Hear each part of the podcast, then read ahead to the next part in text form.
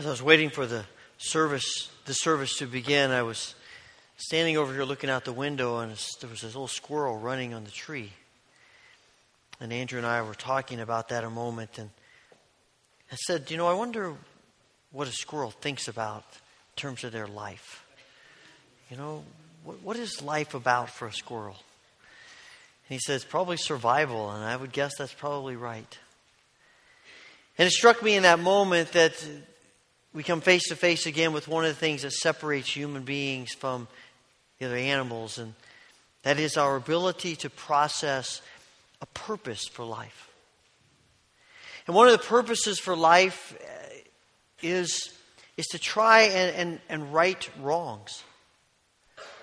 To try and think about this world in a way in which we see, we see situations, we see people, we see circumstances that we know are not what they ought to be, and we want to do something about it.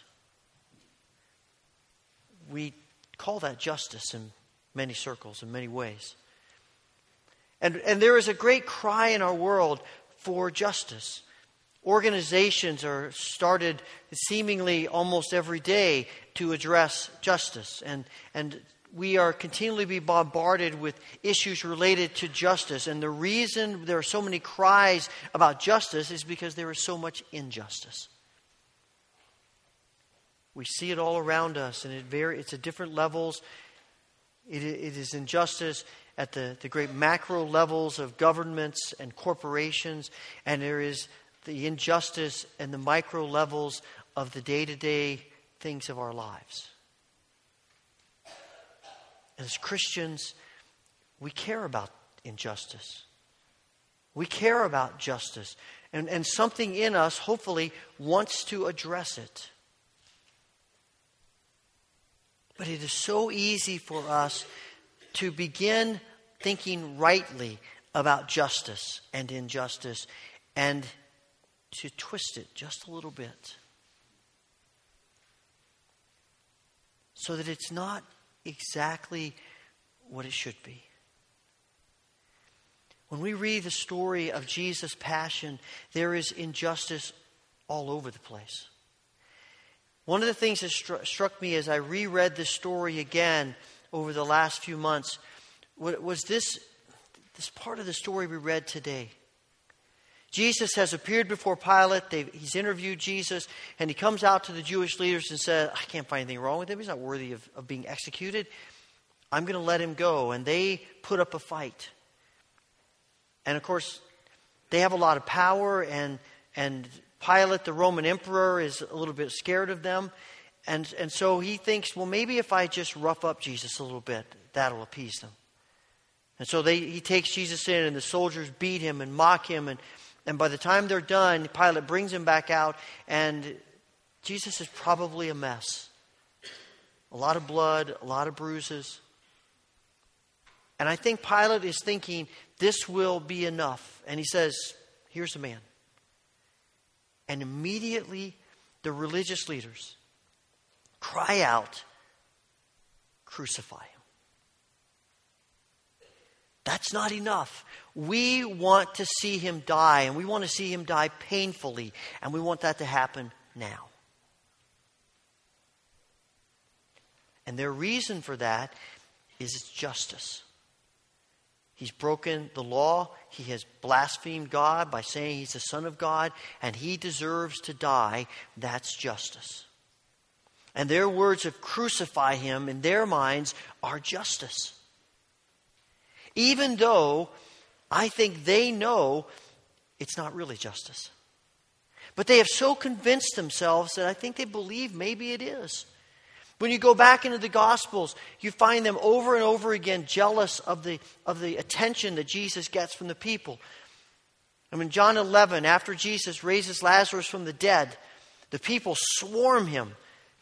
And people are coming from all over to, to follow Jesus. And someone runs to Jerusalem and tells the religious leaders, and they gather together the Sanhedrin, the ruling body of the Jews, and say, What are we going to do? We have, to, we have to do something about this because if the people keep following him, the Romans are going to come in and take away everything we've worked our lives to get.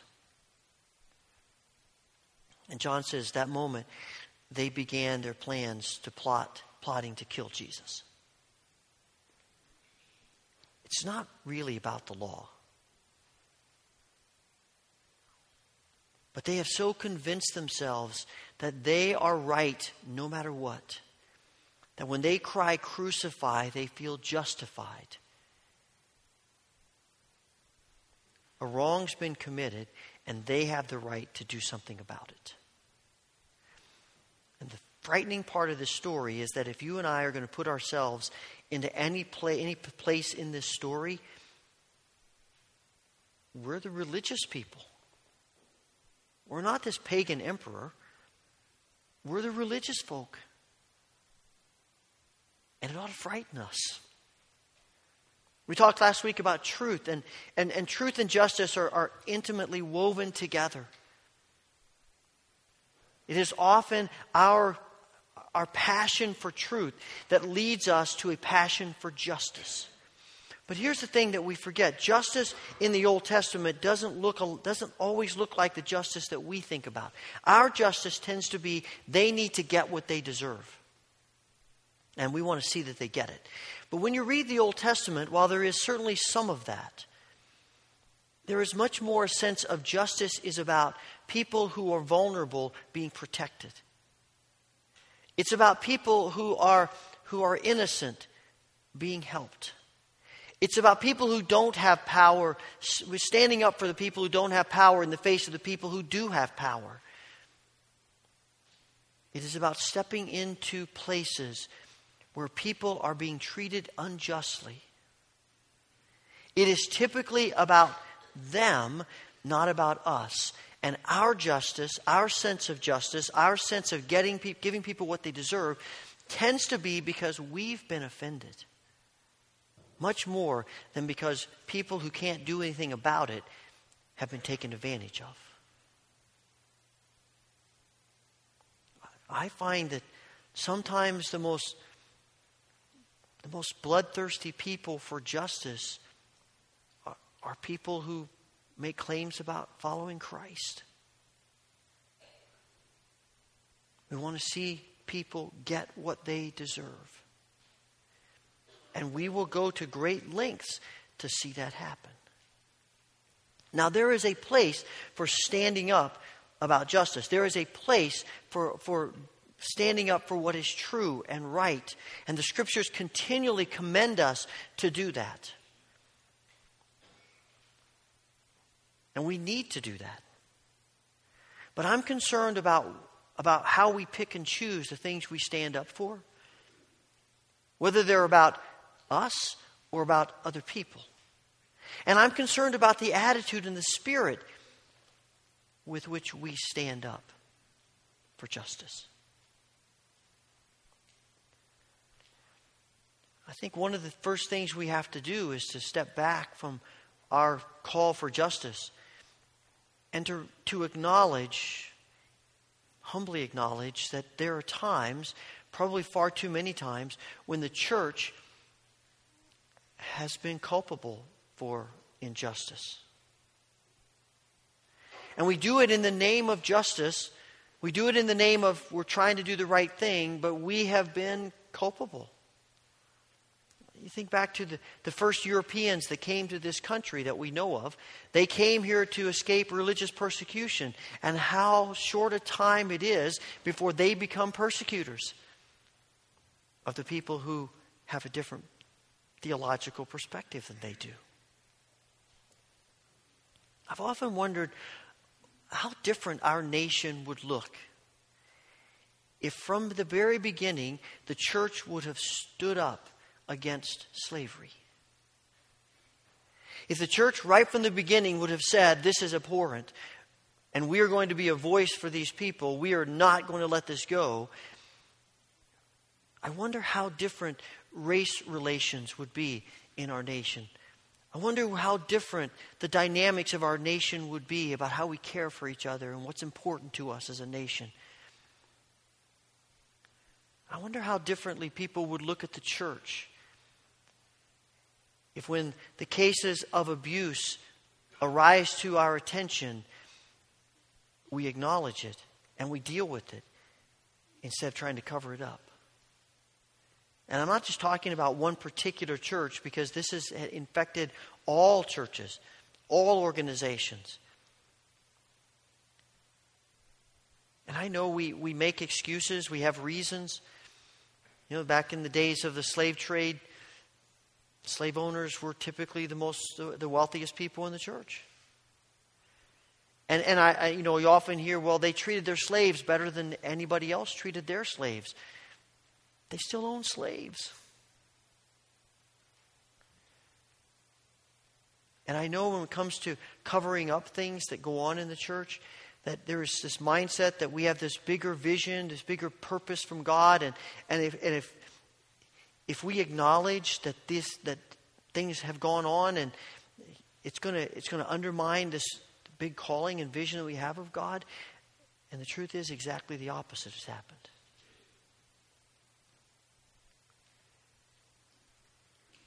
And, and I think it's important for us to recognize, to acknowledge that we struggle with creating scenarios and situations of injustice, even, even unintentionally, because of our sinfulness and because the church is not perfect. And, and we have wrestled with that.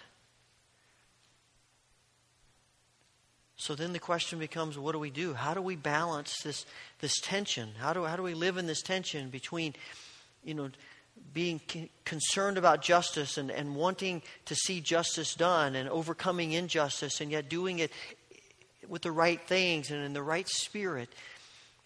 And I think the answer is clear it's the cross. When you start thinking about what justice looks like in the kingdom, the only way we ever have a chance of getting it right is to make sure that the cross is in the middle of our definition and our understanding.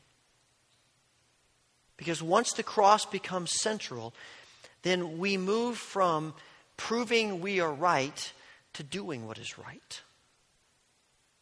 We move from condemning people that we disagree with to wondering what is going on in their lives that might put them in a position of doing such things.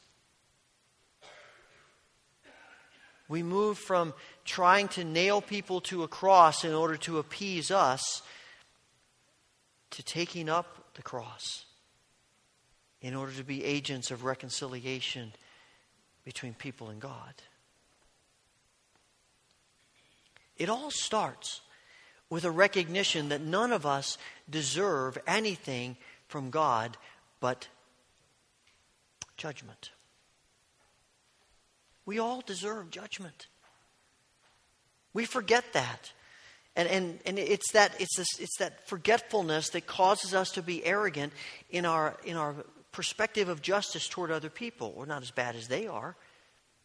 We don't do the things that they do, and that's good. It's good that we don't. But we become so easily judgmental toward other people and, and unmerciful toward other people because we forget if God gave us what we deserve, wow, we'd be in big trouble. It's only God's grace that has put us in a position of, of responding the way we should, of seeing the difference between justice and injustice, and right and wrong, and good and bad. It is God's grace in our lives that makes it possible. And the cross keeps that in front of us. And when we have the cross in the middle of our definition of kingdom justice, then we begin to change our perspective about people. We still abhor the injustice and we abhor what people do, but in the face of the cross, what we want for people is God's mercy more than God's vengeance.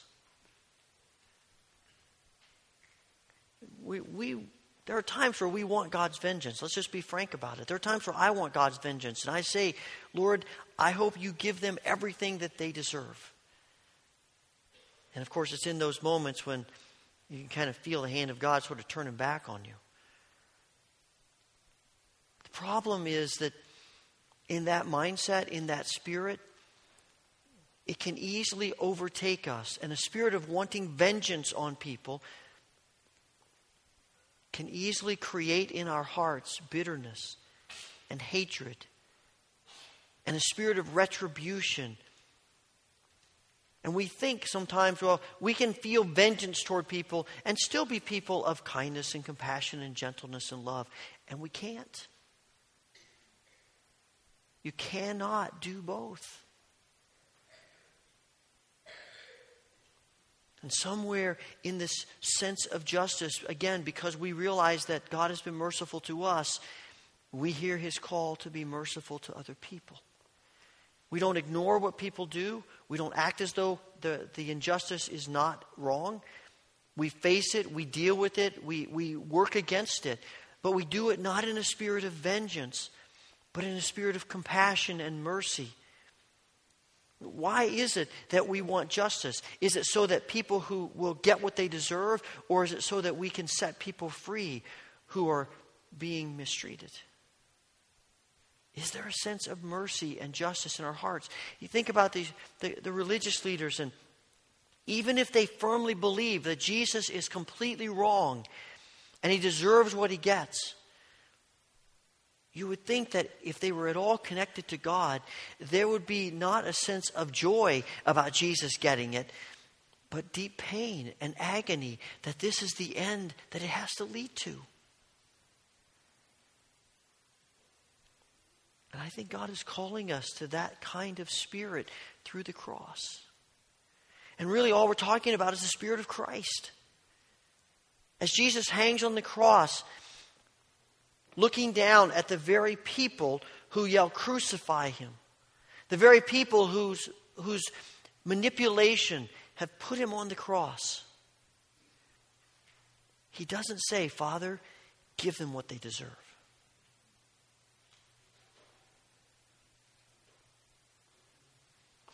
He says, Father, forgive them.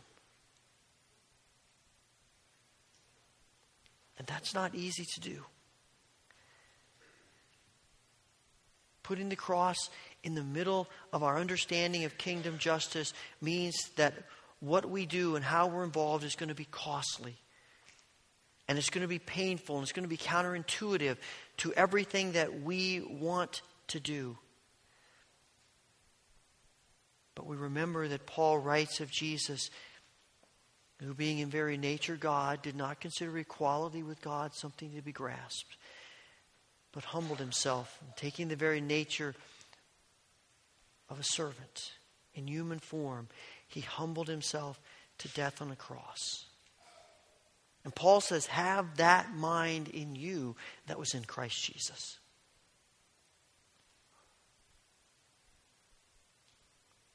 Christ's solution to the injustice of the world was the cross. Love mercy, truth, sacrifice. Our struggle, I think, often is that we're, we're more interested in winning than loving. But here's the truth if we love and lose, we still win. If we don't love and win, we lose. Paul writes to the Corinthians I can have every spiritual gift in the world. I, I, can be the most generous person who's ever lived. I can sacrifice all that I am. If I don't have love, it is nothing.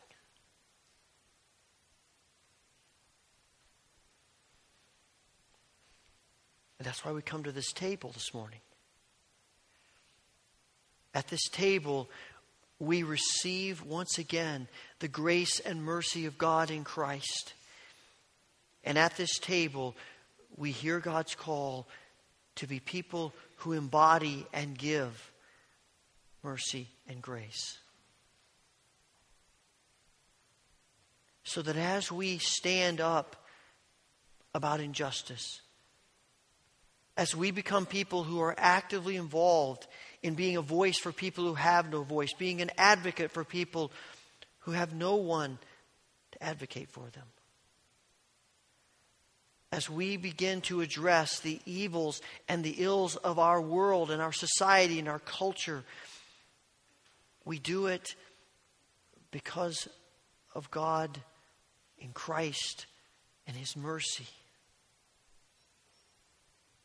Because of what He's done for us. And it's in that spirit that we involve ourselves in the world. Thomas à Kempis once said Jesus now has many people who love his heavenly kingdom. He has very few who want to bear the cross.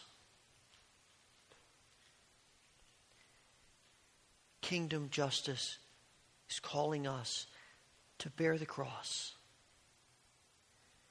because Christ has borne the cross for you and me. Heavenly Father, you know our struggle.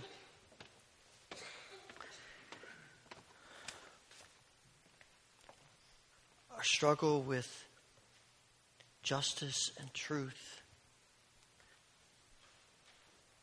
self righteousness, arrogance, pride. Forgive us. Father, it is an amazing thing that despite all you've done for us, we turned away from you. We refused to love. We became heartless.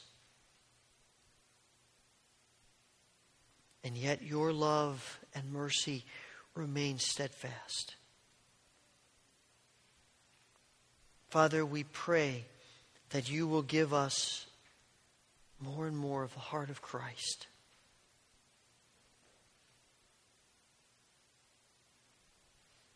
That as we work in this world for your kingdom, we will do so in the Spirit of Christ. Father, we thank you for the bread and the cup that we are about to partake of this morning. Pour out your blessing on these elements that as we eat and drink, we may sense anew the grace of God poured out for us, and that we will be stirred to be people who are full of grace and mercy. We pray this through Christ Jesus. Amen.